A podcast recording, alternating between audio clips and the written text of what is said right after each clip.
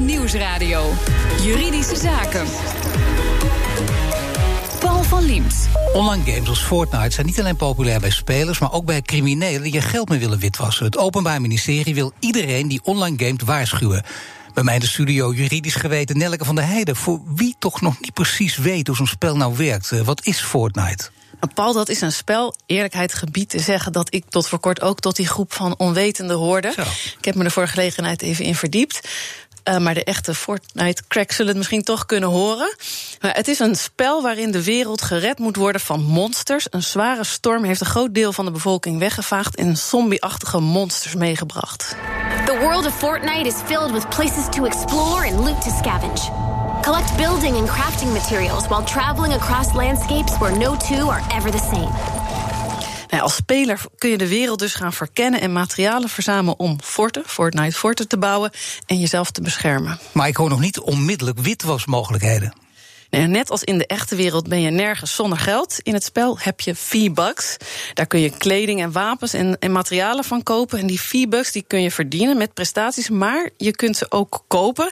En daar komt waarschijnlijk dat gevaar van witwassen om de hoek kijken. Maar daar kan jouw gast vast veel meer over vertellen. Dank je, Nelke. En die gast is Lodewijk van Zwieten, officier van justitie in Den Haag. En ook wel bekend als de Bite Fighter. Want zo heet hij op Twitter, met een underscore ertussen. Welkom. Dankjewel, goedemiddag. Ja, dat klinkt, hij klinkt ietsje verder weg. Hij komt, eh, wij zitten in Amsterdam, hij in Den Haag. Hij is ook een beetje verkouden, dat zeg ik even bij je. En toch in de uitzendingen, waarom zijn deze online spellen, zoals eh, Fortnite, dat is maar een voorbeeld natuurlijk, waarom zijn die zo populair voor witwassers? Omdat het model waarop die, uh, die spellen zijn gebouwd, de verdienmodellen van de makers van die spellen, door criminelen handig worden misbruikt. Er is ook verder geen regulering over. Um, een voorbeeld hoe criminelen daar bijvoorbeeld uh, misbruik van maken. Er is net al gezegd dat je de V-bucks die je in dat spel nodig hebt om upgrades te kopen, dat je die ook kunt kopen met echt geld op ja. uh, speciale websites. Uh, nou, wat is voor een crimineel interessanter dan om dat te doen met het geld van een ander? Daar die vouchers mee te kopen en die vervolgens met korting op een andere website die die zelf beheert weer te verkopen. Nou ja, dat, dat klinkt heel eenvoudig. Ja. En die bad guys, kun je die ook net zo eenvoudig herkennen als gamer? Dat is niet altijd even gemakkelijk, geef ik toe. Uh, in de echte wereld is het zo dat de donkere steegjes... waarvan we allemaal hebben geleerd dat we daar niet in moeten lopen... dat die uh, over het algemeen ook donker zijn... en uh, daar wat loesje figuren rondlopen. Op het internet is dat een stuk moeilijker te herkennen. Maar over het algemeen is het zo dat... Ehm, loesje aanbiedingen van dit soort in-game geld wel vaak opvallen dat er gestund wordt en dat uh, die currency voor uh, hele lage prijzen wordt aangeboden. Dus dat is het eigenlijk net als in het gewone leven ook. Als iets heel opvallend is, heel opmerkelijk, hoog of laag, dan moet je extra gewaarschuwd zijn en extra alert zijn. Als iets uh, te mooi lijkt om waar te zijn, dan is het vaak ook uh, niet waar. En helaas, gratis geld bestaat nog altijd niet. We hoorden nog steeds verhalen over ransomware. Althans, die werden langzamerhand ook bekender bij mensen. Nu is er een andere vorm, dat is deze vorm. Wat is ransomware ook weer precies? Dat heeft met versleutelen te maken. Ransomware is een stukje kwaadaardige software die van afstand op je computer wordt geïnstalleerd en dan je bestanden versleutelt. Je foto's of uh, je tekstbestanden. En op je scherm verschijnt dan een bericht van een crimineel die je uh, de mogelijkheid biedt om je bestanden weer terug te krijgen, maar dan moet je daar wel losgeld voor betalen. En dat is vaak niet in euro's, dat is dan vaak in bitcoin bijvoorbeeld of in Monero. Dat is ook zo'n cryptocurrency. Ja, maar we hebben het nu dus over deze nieuwe vorm. Betekent dat ransomware dat dat niet meer lucratief is, dat het makkelijker op te sporen is of niet? Of bestaat het nog steeds? Nou, ransomware bestaat helaas ook nog steeds. Het lijkt alsof de grootste groei er een beetje uit is. Maar de dreiging van ransomware is zeker niet minder geworden dan dat, dan dat die uh, een tijdje geleden was. Nee, wat het veel meer is, is dat criminelen vaak ook ondernemers zijn. En die zijn altijd uit op uh, nieuwe manieren om geld te verdienen. Uh, nu is deze manier, zoals je via Fortnite kunt witwassen niet zo heel nieuw, om eerlijk te zijn. Uh, we zagen dat een aantal jaar geleden ook al met een spel als Second Life. Misschien uh, herkent een aantal mensen dat ook ja. nog wel. Um, maar dat is dus weer terug, uh, doordat het verdienmodel van die spellen mogelijk maakt om, om wit te wassen. Maar wat je zult zien is dat criminelen zoveel mogelijk nieuwe manieren, businessmodellen zullen uh, proberen te ontwikkelen en uh, uit te rollen om geld te verdienen. En zolang ransomware populair blijft en geld in het laadje brengt, zal ransomware niet verdwijnen. Je zou kunnen zeggen, zoals u al zegt, het zijn handige ondernemers, deze criminelen, maar ze hoeven dus geen doorgewinterde hackers te zijn. Nee, zeker niet. Bij de, bij de fraude, uh, uh, zoals, we, uh, zoals we net hebben besproken in Fortnite, hoeft er geen computer gehackt te worden. Het is puur gebruik maken van het businessmodel van de ontwikkelaar van het spel. Daar, daar spring je handig op in. op het moment dat je dat doet op een manier waarbij je kleine schades toebrengt aan je slachtoffers. Dus het hoeft je nog niet eens te gaan om individuele slachtoffers ineens 500 euro afhandig te maken. Nee, uh, als je 25 euro of 50 euro afhandig maakt, kan het wel heel interessant zijn als je 1000, 10.000, 100.000 slachtoffers uh, kunt maken. Want die schades die tellen natuurlijk wel op en dat is allemaal winst voor de crimineel. Ja, dan gaat gewoon om de grote aantallen kun je winst maken. En het klinkt wel zo simpel, zo eenvoudig dat uh, bij wijze van spreken, of laat ik bij wijze van spreken maar weg dat ik het ook zou kunnen. Ik, ik denk dat je dat zou kunnen. Ik zou het je niet aanraden. Maar toch, ik denk toch een lichte aarzeling als het over mij gaat. ja. Maar u kunt het zelf wel. Uh, als ik me daar even aan toe zou, uh, uh, aan zou zetten, denk ik dat dat. nou, misschien is het toch wel leuk om te weten dat, dat iemand van het Openbaar Ministerie die wil toch weten hoe het werkt. Oh, dat kan me heel goed voorstellen. Het mag natuurlijk niet, maar, maar u heeft het wel eens geprobeerd of niet? Nee, ik heb het niet geprobeerd. Ik, uh, ik baseer me. Ik, ik, ik vertrouw gerust op, op, wat de politie mij laat zien en wat, ik, uh, en wat in de internationale politie-community uh, wordt gedeeld. Nou, dat vind ik best mooi. In een wereld waarin het woord vertrouwenscrisis voortdurend valt, dan zou er toch nog vertrouwen ook op de politie, gelukkig maar. Openbaar Ministerie maakt er overigens ook een podcast over. En, en daar hoor je zinnen als: als het er mooi klinkt om waar te zijn, wat u net eigenlijk zelf ook zei, dan is dat het ook. Dus nooit afgaan op een aantrekkelijke aanbieding. Het klinkt ook meteen bijna kleuterachtig, hè? Als het te mooi klinkt om waar te zijn, dan is het dat ook. Dat, dat weten we allemaal, toch, of niet? Ja, dat zou je denken van wel. Maar de, de aantrekkelijkheid van, uh, van hoge kortingen en wel ergens gratis een graantje meepikken, die, uh, die is natuurlijk wel heel groot. We hebben allemaal geleerd dat we uh, niet voor vreemden open doen, dat we geen snoepjes aannemen van vreemden, dat we niet de donkere stegen op het, in de stad in moeten lopen. Maar helaas is het zo dat, dat de, diezelfde lessen zich nou niet altijd even gemakkelijk laten vertalen naar het internet. Omdat het niet zo snel te herkennen is wie die vreemde dan is, waar die donkere stegen is en waar je de snapje van krijgt. Nee, dat is niet te herkennen, maar de verleiding is blijkbaar toch ook wel te groot om overal gewoon op in te gaan. En die verleiding en is. De, en de achterdocht is te, is te laag dus. Um, ja, als je het vanuit uh, het perspectief van beveiliging bekijkt, dan moet je je voorstellen dat de mens in de hele keten van beveiliging altijd de zwakste schakel is. Nu is het gelukkig ook zo dat de grootste winst daar ook te halen is. En uh, ja, ik zeg altijd, als je een beetje met gezond verstand blijft nadenken, even twee keer achter je oren krabt, desnoods even een rondje loopt en dan nog eens terugkomt en kijkt uh, of je dat echt wel wil, dan kom je vaak aan een heel end als het gaat om computerbeveiliging. Dit zijn uh, natuurlijk wel mensen die, die online gamen, anders heeft het er niets mee te maken. Mensen die niet online gamen, dit verhaal horen, die kunnen rustig denken van, nou ja, goed, heel onprettig allemaal, maar ik heb er niks mee te maken. Helaas is het voor hen ook niet altijd even veilig op het internet. Oh, yeah. laat, laat één ding duidelijk zijn: vooral spellen blijven spelen. Maar wees uh, je ervan be bewust wat de risico's zijn. Cybercriminelen, zoals ik heb gezegd, hanteren vaak uh, businessmodellen. Dan maak je optimaal gebruik van de mogelijkheden van internet en van computertechnologie. En het bijzondere van cybercrime is dat er geen grens zit aan het aantal strafbare feiten dat je kunt plegen. Dat is met, met criminaliteit in de fysieke wereld is dat anders. He, maar ik denk dat buiten de kerstman lukt het niemand om in één nacht in 100.000 uh, huizen binnen te sluipen. Maar een cybercrimineel nee. kan dat wel. En uh, ja, die zijn er altijd op uit om geld te verdienen. Ofwel rechtstreeks van de bankrekening van de slachtoffers, ofwel indirect bijvoorbeeld, zoals bij ransomware, door je vakantiefoto's te geven. Ja, dat is ook een beetje het verhaal van de, de benzinestations. Uh, daar kun je er wel honderd van uh, overvallen, maar dan, ja, dan hebben ze het in de gaten en dan wordt het beter, uh, nou, beter beveiligd misschien wel. En hiermee kun je echt oneindig doorgaan. Dat is, ja, klopt. Fortnite zelf, daar hebben we nog niet over gehad. Eén van de spellen. Er zijn natuurlijk veel meer. Maar kun je zeggen dat er ook enige verantwoordelijkheid ligt bij, bij Fortnite of bij de spellenmakers? Ja, dat is een goede vraag. Of dat een strafrechtelijke verantwoordelijkheid is, dat weet ik zo net nog niet. Omdat we het strafrecht graag inzetten op het moment dat andere mechanismen niet meer werken. Maar ik zou me kunnen voorstellen dat je als maker van zo'n spel toch eigenlijk ook wel zou willen weten waar die vouchers allemaal vandaan komen. Hoe dat uh, uh, geld eigenlijk in jouw speleconomie terechtkomt. Uh, en ik mag alleen maar hopen dat Fortnite uh, van de signalen uh, die er de afgelopen maanden zijn binnengekomen, zelf ook heeft geleerd en daar een beetje zicht op probeert te krijgen. Maar laten we niet vergeten dat dat niet natuurlijk de reden is dat die spellen op die manier worden, worden aangeboden. Het zit niet heel diep ingebakken in het businessmodel van de maker van een, van een spel als Fortnite. Nou ja, ik maar, wou net zeggen, het kan ook een businessmodel zijn om zelf zo'n spel te bedenken natuurlijk, onder een andere naam. En dan uh, doen of je neus bloedt... en dan vervolgens zorgen dat je deze manier van criminaliteit erop loslaat. Ja, laten we alsjeblieft niet te veel ideeën de wereld in helpen. Nou ja, zeg. Ik bedoel, het, zou dus, het zou dus wel kunnen. Was u zelf op het idee gekomen?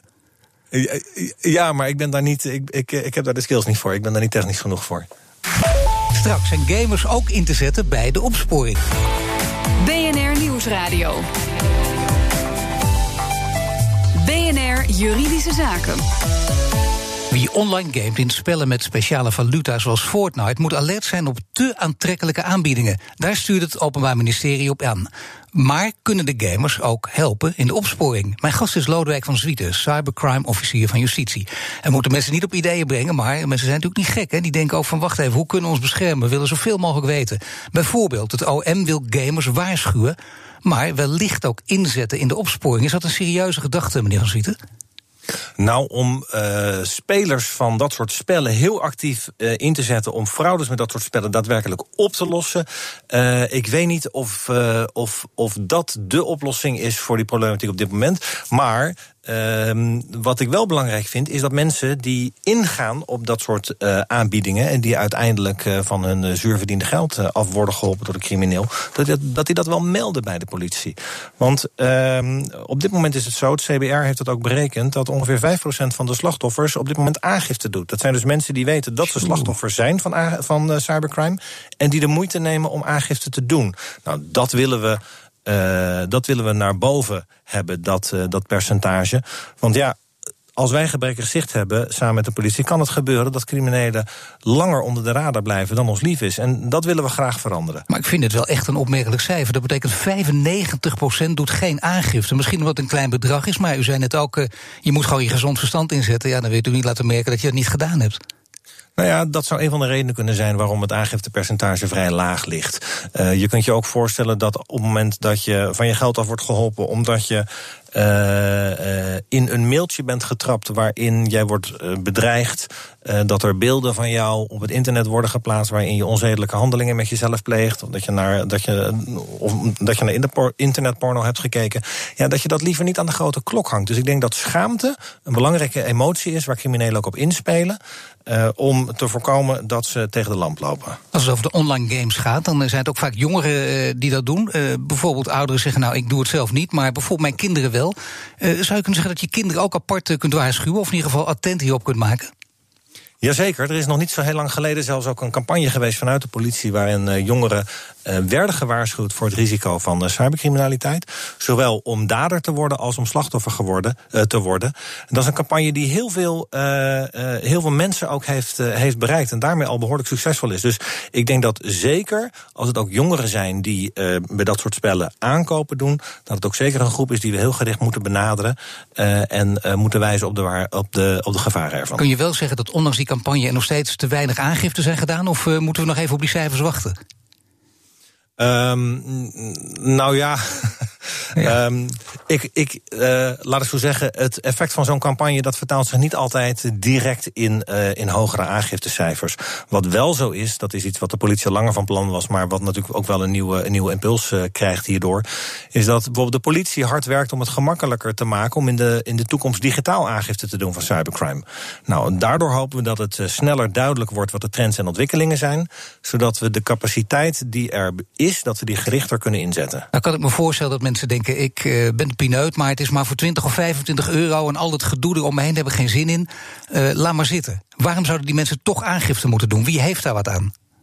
Nou, daar hebben, hebben de politie en het Openbaar Ministerie heel veel aan. Zelfs als er niet op een individuele aangifte uh, een onderzoek wordt gestart, is het wel belangrijk om te zien hoeveel aangiftes nou verband houden met elkaar. Omdat we alleen dan zien dat er een criminele campagne actief is. Nou, en u kunt zich voorstellen dat uh, zaken waarin meerdere slachtoffers zijn, uh, dat, die, dat die onze bijzondere, onze bijzondere interesse hebben zijn witwassers uiteindelijk uh, vrij gemakkelijk te pakken? Als je helemaal weet wat er aan de hand is? Helaas zijn uh, inter, uh, internetcriminelen en witwassers niet altijd even gemakkelijk te pakken. En dat komt omdat zeker de crimineel die een beetje weet waar die, waar die mee bezig is, die kan de politie behoorlijk ingewikkeld maken. Die kan zich verschuilen in verschillende buitenlanden. waardoor het soms moeilijk wordt om opsporing te plegen. Maar dat wil niet zeggen dat we niets kunnen doen in dat soort situaties. Um, uh, op het moment dat we niet uh, een uh, verdachte in zijn nekvel kunnen grijpen en voor de rechter kunnen brengen, kan het interessant zijn, kan het voor de crimineel heel lastig zijn als wij uh, slachtoffers waarschuwen. Als we, een, uh, uh, als we bijvoorbeeld, zoals we vandaag doen, spelers van dit soort spellen waarschuwen voor de gevaren. En als we ook verder nog maatregelen nemen, bijvoorbeeld om nep webshops uit de lucht te halen. of, om, of om andere computersystemen die de, die de crimineel gebruiken om die computersystemen in beslag te nemen, waardoor we zijn business verstoren. En werkt het hierbij ook uh, met grote en kleine jongens? Dat als je de grote jongens pakt, dat je echt ook meteen een heel groot deel van de markt in handen hebt? En dus hebt uitgeschakeld? Dat is een goede vraag. Dat weten we op dit moment niet, want we, we weten niet uh, hoe groot deze totale markt is. Um, wat je, eh, als het een beetje lijkt op de ontwikkelingen bij ransomware, dan, dan, dan denk ik dat, het, uh, dat hier ook zeker georganiseerde groepen achter zitten. Uh, bij ransomware zagen we op een gegeven moment, anderhalf jaar geleden, dat de groei er een beetje uitleek. En een verklaring voor het feit dat die groei eruit was, was dat de, de koers van de bitcoins een beetje omlaag gingen, waardoor ja, wat het idee hadden dat alle gelukzoekers, alle goudzoekers die in die criminele markt zitten, uh, naar een ander trucje op zoek waren om snel geld te verdienen. En wellicht is dat ook, op, uh, ook zo bij het, uh, bij het witwassen van dit soort. Um, via dit soort spelplatformen. Nou, goed gelukt, ook zonder hoesten. Hartelijk dank, Bitefighter Lodewijk van Zwieten. Vanaf nu is de podcast hier op bij ministerie over maakte ook online te vinden bij het OM. BNR Nieuwsradio. Juridische Zaken. Blockchain zou dood zijn. Een groot deel van de blockchain-projecten die in 2016 nog als veelbelovend werden aangekondigd, bestaan al niet meer. Toch is arbeidsrechtadvocaat Katje van Kranenburg van advocatenkantoor CMS overtuigd dat het onze manier van werken voorgoed op zijn kop zet. Maandelijks pakt ze een voorbeeld bij de hand. We beginnen met haar eigen advocatuur. Katja, welkom. Dank je. Ja, nog even heel kort, eh, blockchain voor dummies. Op welke vlak kun je blockchain inzetten? Een soort boekhoudsysteem, toch? Ja, het is een uh, boekhoudsysteem waarbij alle deelnemers tegelijkertijd uh, toegang hebben tot dezelfde informatie. Dus je hebt niet langer één centrale partij nodig die alles voor de partijen die meedoen aan de blockchain of aan een soort ja, database, uh, dat die dat beheert. Je kunt het eigenlijk voor allerlei processen gebruiken. Je kunt het gebruiken als je in een logistiek proces van A tot en met Z wil zien waar producten zich bevinden. Je kunt er geautomatiseerde smart contracts in verwerken, waardoor je betalingen automatisch laat lopen. Je kunt het laten, uh, je kan het toepassen als je bewijs wil. Bewijs van dat iets op een bepaald moment daadwerkelijk is afgegeven of is afgesproken.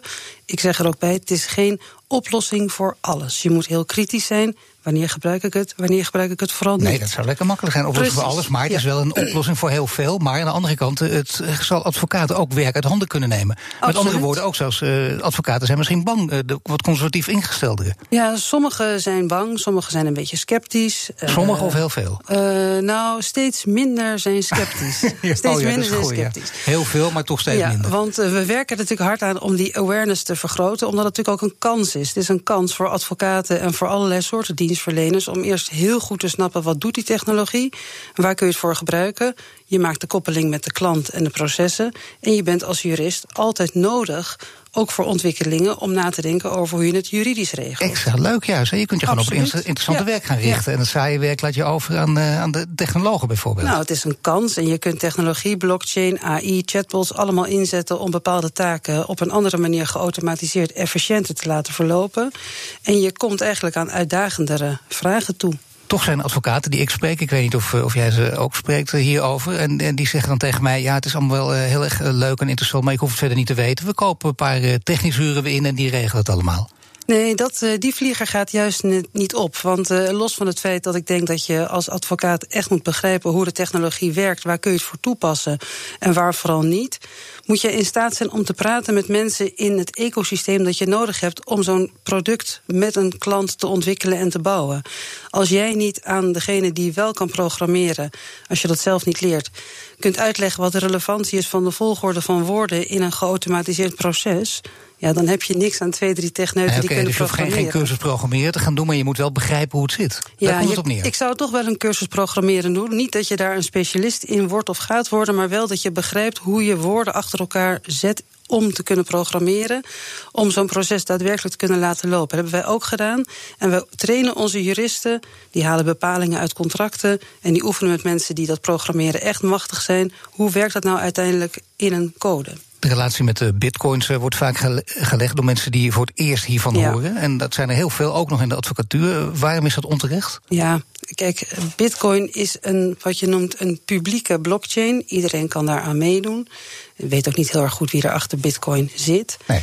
Dat is een een toepassing, maar eigenlijk moet je Bitcoin heel snel vergeten als je het hebt over de blockchain-toepassingen waar overheden, waar bedrijven nu aan werken. Dat heeft echt niks te maken met de Bitcoin dan de privacygevoeligheid. Ook een hele belangrijke kwestie in deze. Hoe zit het daarmee? Nou, je hoort heel vaak uh, blockchain zou handig zijn, want alles blijft op de blockchain en het is onuitwisbaar. En hoe verhoudt zich dan tot het recht om bepaalde informatie in het kader van de AVG uit een bepaald proces uh, te halen? Nou, daar zijn natuurlijk ook allerlei oplossingen voor. We hadden laatst een mooie bijeenkomst met heel veel technici, met een aantal juristen, om te kijken wat zeggen toezichthouders, hoe zou je dit willen bouwen en wat is juridisch mogelijk en onmogelijk. Er zijn ontzettend veel oplossingen te bedenken waarbij je blockchain kunt gebruiken en ook met de AVG aan de slag kan op een goede manier. Ja, en wat is de beste?